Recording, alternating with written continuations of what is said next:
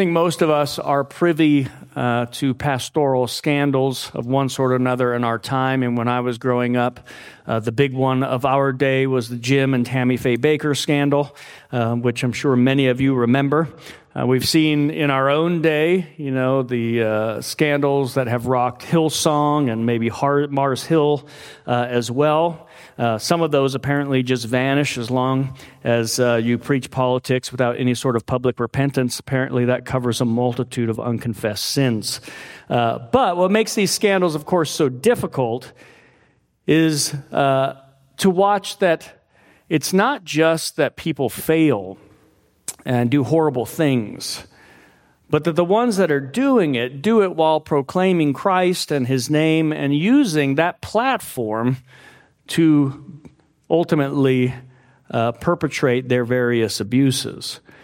I mean, there's not much lower than that. I mean, someone claiming God's name, working in his service, and all the while using that name and that service to further their own ends.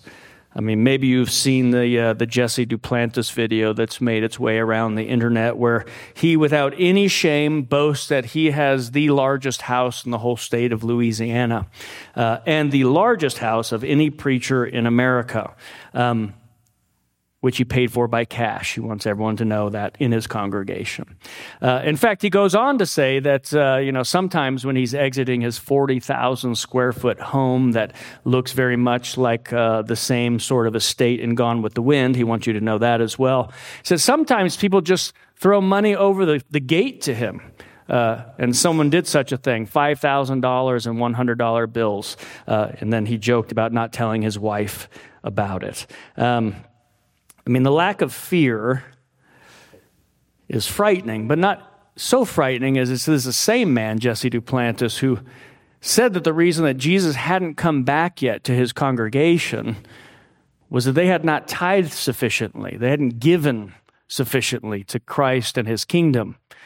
And the same man who preaches a sermon saying it's your lack of giving that's keeping Christ from returning is the same one then boasting of the extravagance and the size of his home and the opulence of his own lifestyle.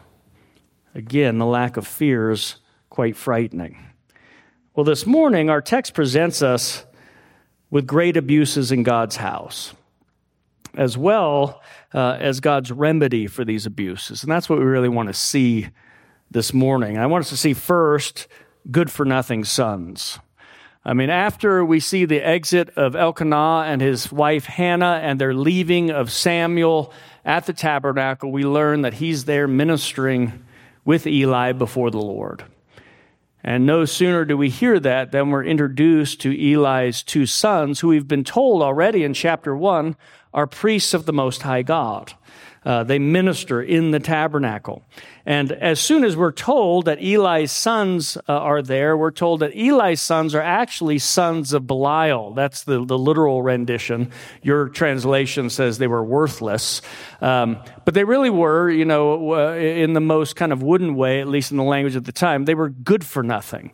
You know, he says Eli's sons were good for nothing sons. Uh, and so we have a a clue from our narrator what we're to think of them. Uh, and then we also learn that these priests do not know God. Mean, that's a pretty frightening declaration when those who are mediating on your behalf in the tabernacle don't know the God whom they serve.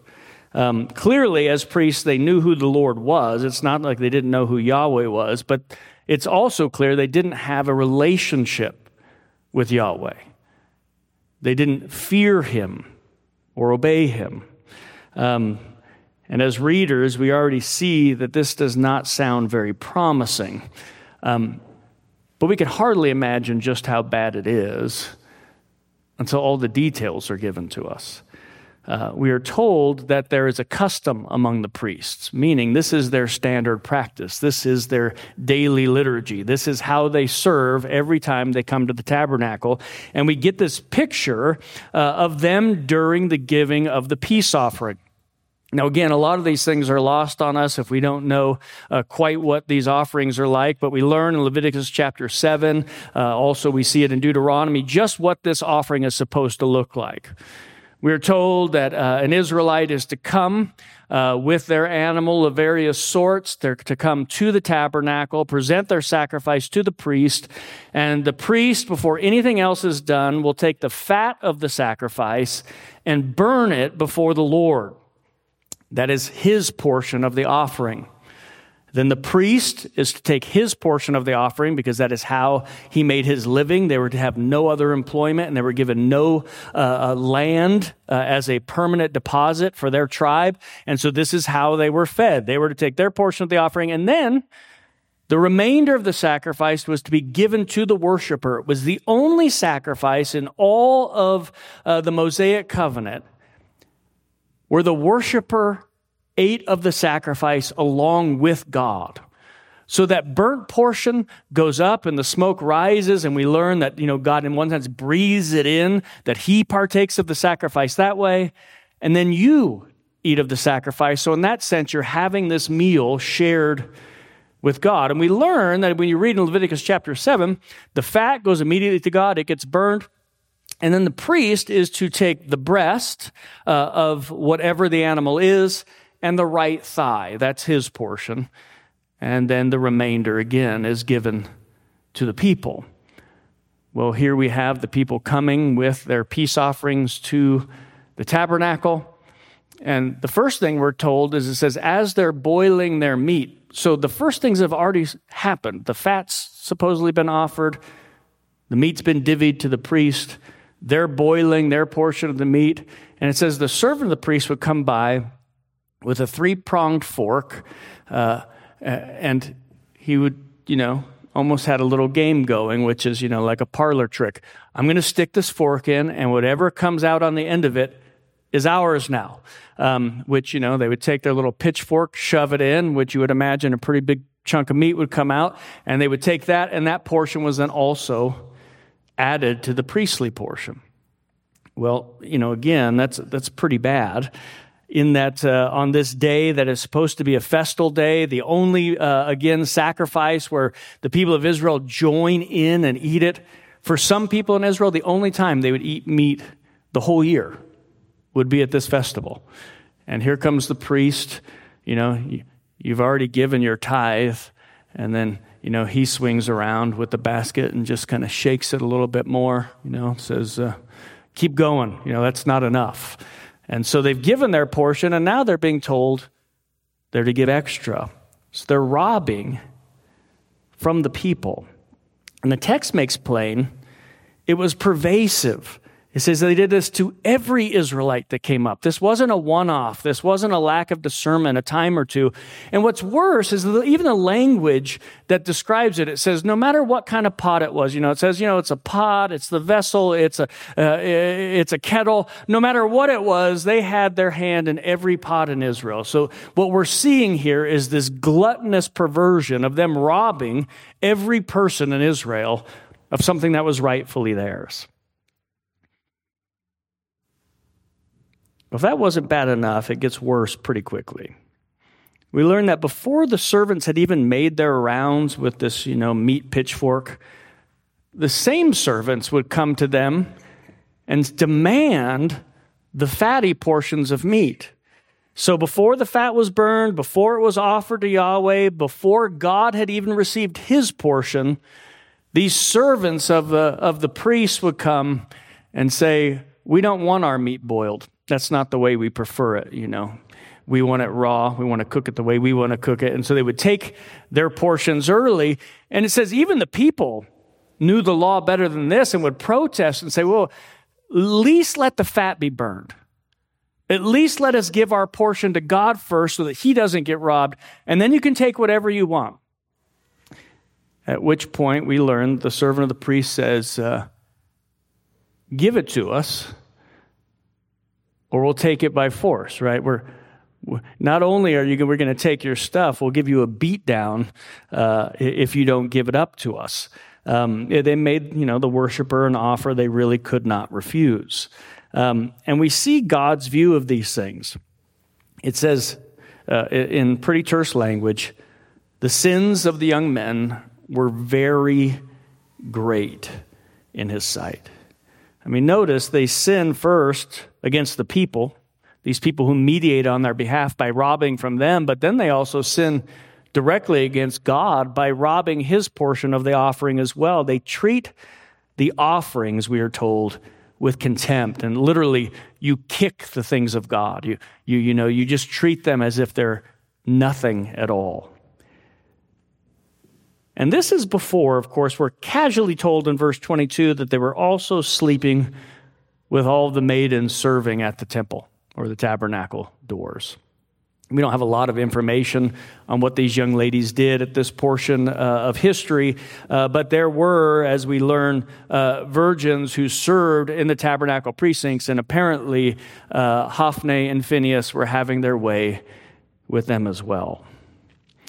I mean, one of the ironic portions, at least uh, in you know the, the use of language, is that we've met a priest named Phinehas before. This isn't our first Phinehas uh, in the priesthood, and most likely it's his namesake from Numbers chapter 25. And we meet him, uh, and he, his claim to fame is that he hears there's fornication in the camp of Israel and that it's been defiled and it's unholy. And so this priest goes out with a spear and he spears it through these two fornicators uh, in the act. And in so doing, he's blessed because he cares about the holiness of Israel. Well, his namesake years later is not just could care less about fornication, but is doing so right in the precincts of the holiest place in Israel. I mean, greed, gluttony, theft, violence, illicit sexual activity. And these are your priests who mediate to God on your behalf. I mean, these are dark days indeed. And we realize, I mean, something has to change. This is, seems like a continuation from the book of Judges. We, we've seen all this sort of thing before, but what is the change going to be? Well, if that is good for nothing sons, notice we see in the midst of this text a good son. In between these reports about Hophni and Phinehas and all their shenanigans in the, in the land, we see these comments about Samuel just interspersed throughout the text. It's almost like a movie. If you can imagine, you know, four scenes. We have the scenes of Hophni and Phinehas and all their evil, and then we get this little quick silhouette of Samuel doing what he's supposed to do, serving in God's house, you know, ministering before the Lord. And then we have this shot of Eli, and then it'll go back, and we get another shot of Samuel. Well, every time there is a report concerning Samuel, we have good news or hope we see this comparison being made. Notice in verse 11, Samuel ministers before the Lord. In verse 18, Samuel's ministering before the Lord wearing a linen ephod, the priestly garb. In verse 20, Hannah is blessed with five more children, which shows God is very pleased with the gift of Samuel and his service to him. And God blesses Hannah for her giving her son up in this way. And then we read those words that you uh, probably are familiar with in 21 and 26.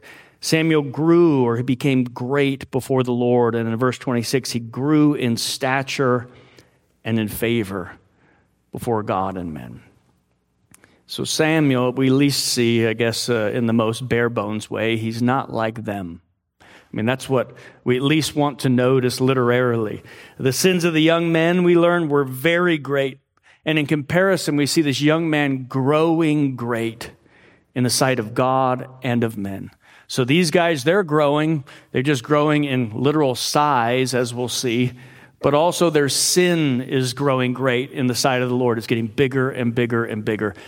And at the same time, Samuel is growing great in the sight of God, but in his service to God, in acts of holiness and devotion. And so we look to Samuel and we think maybe in the midst of all of this dysfunction, this faithful one will have some sort of answers for us concerning God's plan for Israel.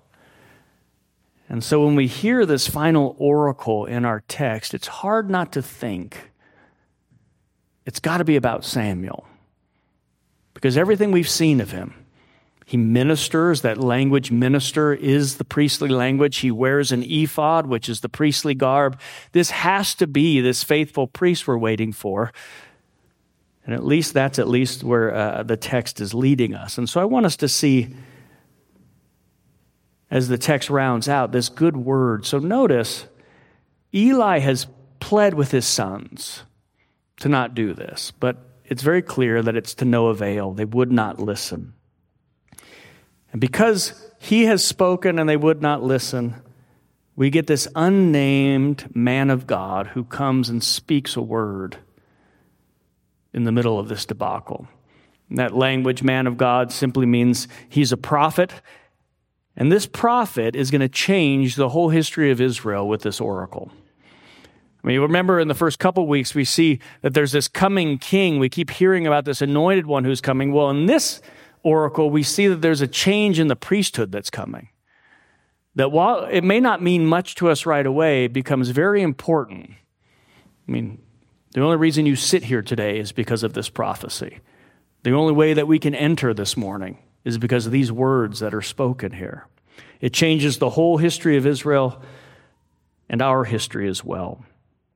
It's a promise, you'll notice, of a different sort of priesthood. The first thing we see is that Eli's whole house is rejected. It says, I made promises to you and I made promises to your father, but now I'm revoking those things. And so he refers all the way back to Aaron. And when Aaron was called and uh, his uh, tribe with him during the days uh, that uh, they were being led out of Egypt from Pharaoh, and he says, I gave your father all of these blessings. And he begins to recount all the good things that God had done for the priesthood. I gave you a job with good pay. And apparently you still despise, despise that. He says, I, I gave you a portion of all the offerings of Israel. And that wasn't enough for you.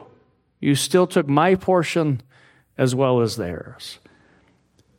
So not only does he recount God's good graces, he then recounts the removal that God is about to foist upon this household. And notice why he says it. He says, You weighed or you considered or you, you thought of your sons more than me. That word there, he says, if I could do it woodenly, you gloried or glorified your sons. You cared more about their weight than you cared about my weight, my glory, which, of course, that kavod mean, has that idea of weightiness. So you cared or you weighed your sons more than me. And notice, and you fattened yourselves in the whole deal. Which means, as much as we uh, are sympathetic because Eli rebukes his sons, Eli's weight, as we will see, his literal size, his girth, is going to become his downfall that while he may have rebuked his sons, he was clearly benefiting from what they were doing at the tabernacle. He's pictured here in this text as too old to be taking part in the daily uh, oversight and management. Remember, he's hearing reports from the people. He's not there as an eyewitness, but somehow he has gained all sorts of physical weight from the food that he's receiving. And the implication for us as the readers is he is cashing in on his son's uh, uh, ill gotten gain from the tabernacle. You fattened yourselves, he says in verse 29, on the choicest parts. This fail to, failure to restrain in this text is considered a gross fatherly sin, something that God does not take lightly. I mean, that really is one of the dangers of parenting, isn't it? To love your child so much, or at least in your mind, considering it loving them so much, that you end up giving in to them or weighing them more than you weigh God Himself. Worried more about their favor than God's favor. I was having a conversation not too long ago with a, a member of the church, just kind of recounting uh, some of the various struggles of the past, those who have walked away from the faith or gone apostate. Uh, and, you know, I don't have the exact numbers, but I can tell you this that uh, uh, far more than half of those who have done so have done so in their own minds out of love for a child. The child rejects the faith. The child picks a different way of living. The child uh, decides that you know uh, they they they don't want to you know walk this way with the Lord, or they're going to pick a lifestyle that's so contrary to the Lord that the parent has to choose in their own mind. Well, if I'm going to love my child and have their favor, I can't also love God and have His favor because I'd have to reject this particular sin or confront this particular evil. And so instead, uh, as the child walks away, there the parent walks after them.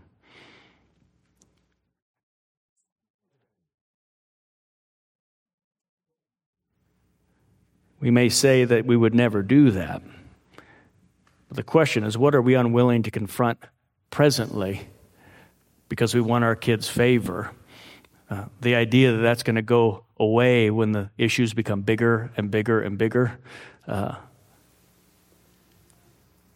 is wishful thinking. And notice how this prophecy or this oracle ends that those who got fat in this kind of gain, at the very end, they're going to come begging for bread at the tabernacle. This is Hannah's song coming to full fruition that those who were once rich uh, and oily, uh, they will ultimately be those who are living a pauper's life. You know, Eli's offspring are in trouble. It says, No one is going to live to an old age in your home. And the sign of this is that, uh, you know, Hophni and Phinehas are going to die on the same day. And so when we see that happen and recorded in the book of Samuel, you can know this is unfolding just like the prophet said. I mean, it is bad news indeed. I mean, if the priesthood is corrupt and the sacrifices of the priesthood are treated with contempt, how can that not be a problem for the people? How can that not have a bad effect on the nation? I mean, and sure enough, it, it did. I mean, not only here, but even in previous times, just like uh, Hophni and Phinehas grew fat and kicked or contemptuously dealt with God's sacrifices, Israel is described in the exact same way that they grew fat and they kicked against God's sacrifices or his ways. See, the problem, if you will, built in to this system the system of the tabernacle and the sacrifices is that if it's going to work, the human mediators must be honorable. That if the people are going to be made holy, the people representing the people have to be holy. And time and time again throughout Israel's history, there's this gap between the needed holiness and the reality of those who serve on their behalf. And while that is bad news indeed, it strangely becomes good news through this particular oracle because what we need is just a different kind of priest altogether. We need a different kind of way of approach altogether. We need a pure house with an enduring line and that's exactly what's promised. There's going to be a replacement that, that Aaron's priesthood is going to get set to the side and some other priesthood is going to be put in its place. We don't know who it is yet. And even the language is vague and very difficult to get after. So if you'll remember at the end of this text, it says, you know, the priest will go out in and out ministering before my anointed one. It may say that. but it can also say, uh, the one ministering as a priest is also the anointed one. That this Messiah, this king we're waiting for, is either a priestly king or this is a priest who ministers before this king. And we're just left to wonder. We don't know. The language can be taken either way. We have to see how the story ends. And so we're imagining as readers, it has to be Samuel. And that uh, notion we get disabused of very quickly. By the next chapter, we're told one, Samuel is not a priest. He is a prophet. And by the time we get to the end of Samuel's life, we realize Samuel's sons don't fare much better than Eli's sons. So it can't be his household that's going to have this perpetual lineage of holiness. We hear the language of a promised household. And this line, and that language will come up again with a young man named David, that God promises him a house and a line. We think, well, maybe it's him. I mean, the Ark of the Covenant's returned, and there he dances in a linen ephod before the presence of the Lord. We know this is a man after God's own heart, and God tells him, as honorable as you are and as much as I love you, there's way too much blood on your hands for you to even build me a house. much less be the one who's a priest over that house. And so we wait and wait and wait and wait. And then we have this child finally born in the book of Luke from the house of David, born in Bethlehem. And there he is, hanging out in the temple, speaking with those there, asks questions and answers, and everyone is amazed by his wisdom. And he's there even to the dismay of his earthly parents. He so cares about the weight of his heavenly father that he's willing to be, uh, if you will, uh, under the displeasure of his earthly parents for this short time, though he will submit himself to them. But he says, It is my duty to be about my father's business, and that is indeed what I will do. And it's at the conclusion of that interaction that we read those words, those words that come to us all the way back from the book of Samuel, chapter 2, that he grew in wisdom and in stature and in favor between God and man that all of a sudden, the story that began being told so long ago, there's this sentence that's thrown in. We think, wait a minute, is this the one that we've been waiting for all this time? I mean, this Jesus so cares about his Father's glory that he is willing to lose family and friend to uphold it. He cares so deeply about the holiness of God that he never once disobeys his law not even if it will cost him his very life. He cares so firmly about the well being of God's sheep that instead of growing fat off of them, he empties himself as a sacrifice on their behalf. All so that we currently have a high priest who has entered into the holy place with a once for all sacrifice, that as he sits there daily, cries out and intercedes on our behalf so that our place is sure. Despite our failures, despite our weakness, despite our utter lack of holiness, this change in priesthood means that we will always have an approach that we can come boldly before God's throne of grace because seated there is a holy priest who has done all that is necessary for us to enter. In fact, the only thing that can endanger us, according to the book of Hebrews, is to despise the sacrifice given. You know, I think a lot of us in here, you know, as I've pastored you for many years, some are always concerned about, you know, are they really in the faith? And are they doing enough? And are, are they really assured before God? Concerned about their own holiness? And what's interesting, the author of Hebrews, one of the scarier books of the New Testament, his issue isn't first and foremost, did you get holy enough? His issue is, have you trampled underfoot the one and only sacrifice of Christ?